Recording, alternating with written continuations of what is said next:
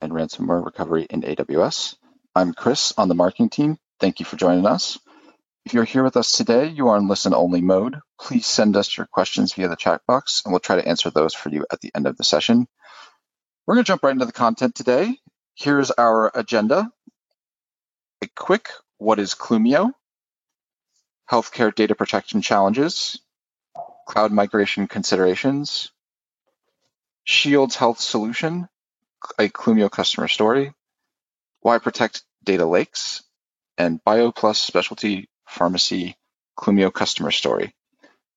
Let me introduce today's presenter, Adam Ruscio from Clumio. As Clumio's field CTO, Adam has helped healthcare and life sciences customers transform their IT to be more resilient, compliant, and cost efficient.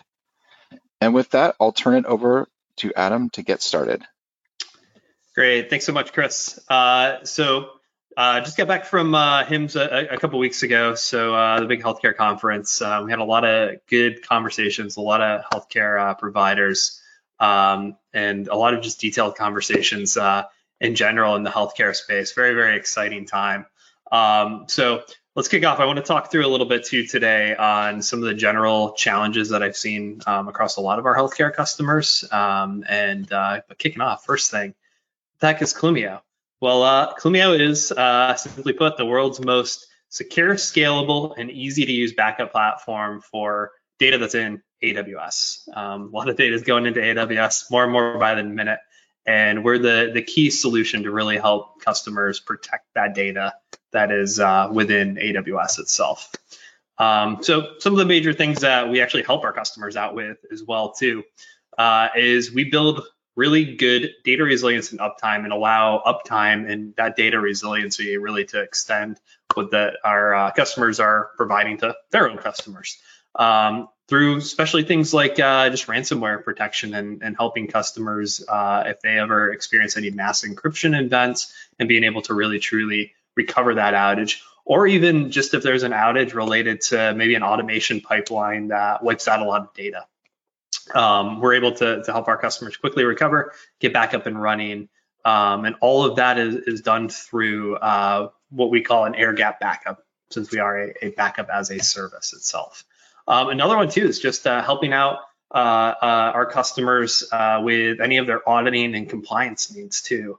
Uh, so a key component for things like HIPAA compliance is having um, backups of patient data and having those backups for a very long time uh, that's another area we we help out uh, very uh, frequently with our customer base.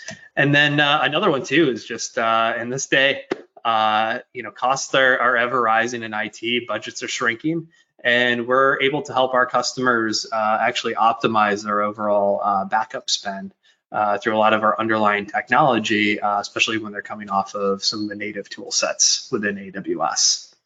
So shifting gears a little bit. Um, so there's a lot of uh, data protection challenges that I've seen across uh, customers large and small as they're uh, you know in AWS and moving into AWS. So some of the major uh, challenges uh, are first and foremost they have to have immutable backups. Um, that is something that used to be a lot easier to do when you were backing up to a tape drive and then sending that tape, you know, to Iron Mountain, you know, and there was the whole you know, chain of control uh, aspect to it as well. But really designing um, an immutable backup with the native tool sets is, is a big challenge uh, within AWS for healthcare customers. Additionally, too, just avoiding those uh, service disruptions. Uh, one of the worst things that can can happen is to have um, any patient-facing applications go down. Um, and then uh, you know doctors and nurses are going back to paper instead of using their their EMR systems. Um, that's not a good day for for anybody, and really affects patient outcomes too. Uh, another one is uh, long-term requirements for the retention of the backup data itself too.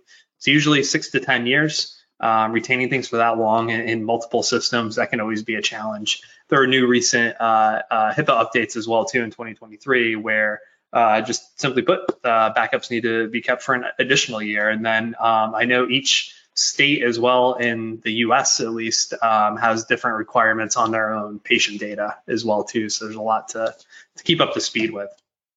Another one too. Uh, I mean, uh, healthcare in general has been uh, the biggest target for uh, malicious attackers and ransomware attacks. And that also, once again, really results in poor patient outcomes. Um, it can mean that surgeries get, you know, pushed out, rescheduled. Um, once again, doctors going back to, to paper. Um, there's a lot of room for for error, which can be very, very bad if you're um, a patient. That's something that, uh, as much as security is coming more and more, and a lot of the prevention mechanisms are in place, um, you also have to make sure that you have a good recovery mechanism uh, in place as well and good recovery tools. Um, and then lastly, too, um, is there's a large prevalence that I've noticed where um, my healthcare customers are increasingly using things uh, like data lakes to get better ideas of um, not only patient data um, itself, but how they can turn that patient data into uh, solutions, into cures, into better drug testing, um, better genomics research, uh, and, and, things of that nature.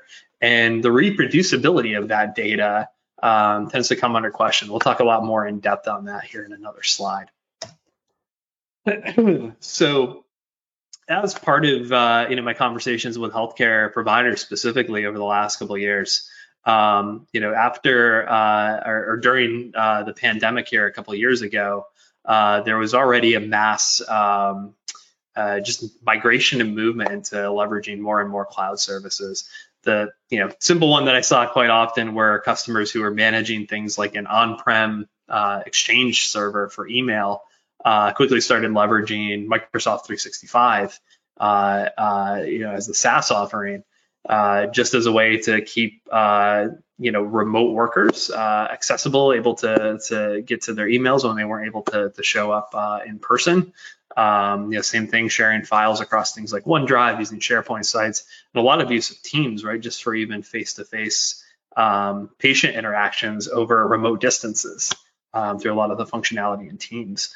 But it doesn't just stop there. There was a lot of uh, institutions as well that started their cloud journey in a much more rapid way, where it was something that was in their 2024 or 2025 plans was to start leveraging things like AWS. They started migrating very, very rapidly in 2020 um, just so they could scale um, at the needs that they needed. And that uh, instituted a lot of additional um, considerations um, and, and, challenges that, that came up. One of the big ones that I noted is that uh, really uh, the folks managing these environments, they're moving from servers, uh, you know, those on-prem servers, you're throwing them in a rack in a data center somewhere to services. So services like Microsoft 365 which does require a completely different way of protecting that data set. But not only that, too, just services like what's in AWS, like an RDS, uh, which is a database platform as a service. Um, you don't have underlying access to do fine tuning and, and, granularity on that. And that also means that the native backup tools you have for things like RDS, for things like Dynamo, especially for things like uh, S3 storage, the, the traditional tools you had that you leverage in your data center and those those uh, vendors that you're using for those on-prem backups, uh, they don't translate well into AWS cloud environments. Um, you know, they're they were definitely designed for uh, that on-prem infrastructure, but not optimized for uh, cloud and uh, what workloads uh, tend to be seen in cloud itself. Another one too is there's differences in compliance. Um, so you typically went from managing a single data center uh, maybe you know you had another highly available data center as well. Uh, there's some replication potentially in between those two, and you could easily kind of section off things that needed compliance versus things that didn't need compliance. The AWS world, you end up with multiple AWS accounts, you know, tens to hundreds of different AWS accounts, and each one of those accounts has maybe a different application running in it, maybe um, a di- different uh, uh, customer facing service or internal facing service that's running on it. And each one of those services has a completely different um, compliance need associated with them. Trying to rein that in and really figure out what needs this level of compliance versus this lower level of compliance um, there's a large challenge overall for customers especially when they have to then talk with their own auditors about proving that compliance itself so overall, the ability to prove compliance itself really has to evolve once you move into cloud workloads. And then overall, there's just a lot of operational differences. So one of the huge benefits of cloud was just the elasticity, being able to scale out and up and down um, as workloads uh, changed. The overall resilience and security meant that um, your systems tended to be up a lot longer and harder to get into. Um, but that is all additional things that uh, you know the the IT staff have to learn. AWS is a completely different ecosystem than you know the likely VMware and, and traditional server environment they were managing in a data center. Um, and then also too, there's a shared responsibility model that is key in AWS.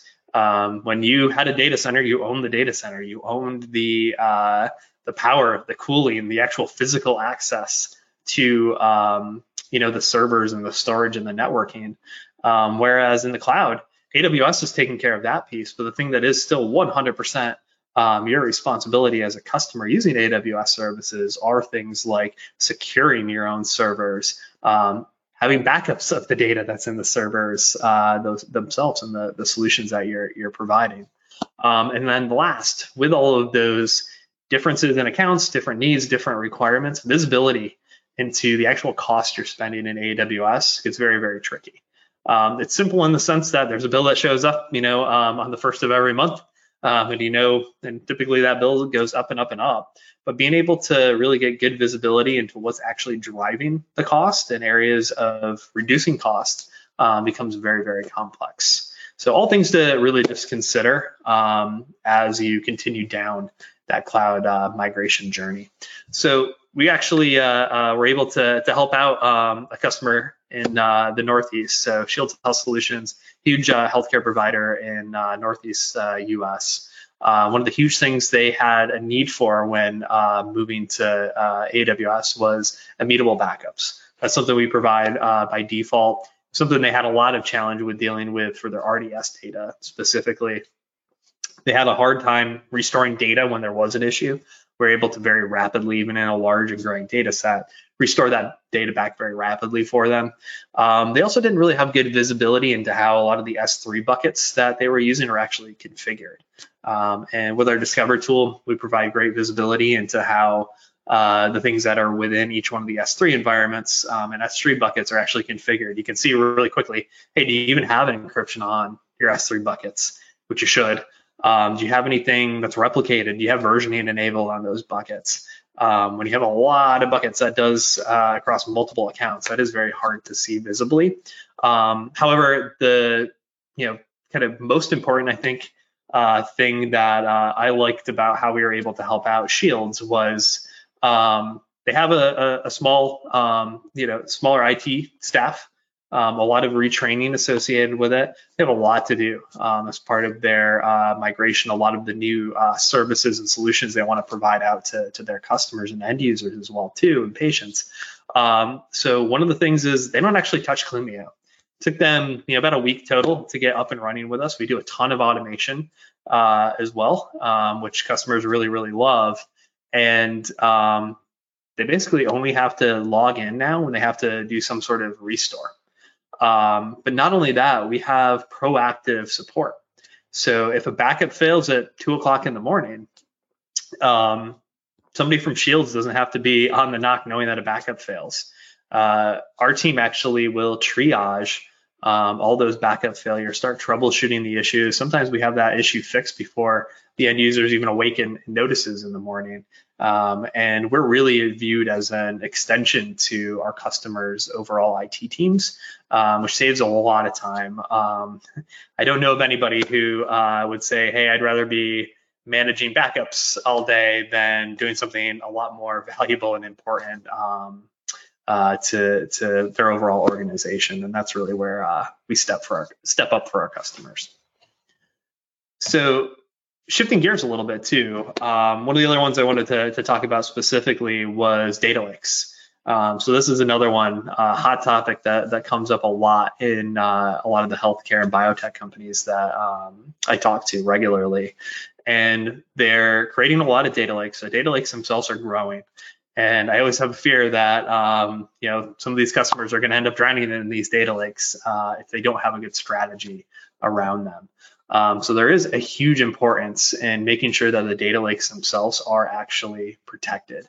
So if you think about a typical data lake, it has a lot of structured data across different types of databases, right? Maybe RDS, maybe Dynamo, maybe you're doing stuff in an EC2 instance still. Um, you know, some of them more traditional, some of them not so traditional. And then there's a lot of unstructured data. Maybe it's in a file system somewhere. A lot of it we see is uh, sitting in S3 buckets. And the big thing with all these different data constructs as they're making up the data lakes is there's not a protection strategy typically. And having at least a protection strategy, if you can take you know one thing away from from this webinar today would be go back and talk to the team responsible for the data lake start thinking about an overall strategy for protecting that data. Um, some of the quick tips there. First off just classify the data based on reproducibility. So if you kind of think about that right what data sets overall are really really easy to reproduce if uh, this bucket or this database were to go down that supports my data lake um, how bad of a day would it be for somebody is it going to be we can rehydrate that data in a couple hours, a couple days, a week, or is it something where uh, you can't reproduce the data at all? Um, think about something like a blood sample, right? That's a specific point in time uh, from a person, and if that goes away, you can't go back and ask the person to roll back the clock and grab another blood sample from that exact date and time. Um, so that's data that's truly not reproducible, and that's data that's severely critical to make sure that you do have a backup of in case something were to happen to that, that primary data set. A lot of it too, as you're thinking about this too, is what is the cost of that downtime if that data set were to go away? Maybe um, something that's not so hard to reproduce, you could reproduce the whole data set maybe in a week, but it's uh, you know really you know um, end facing customers and patients are really dependent on that data and having it back quickly.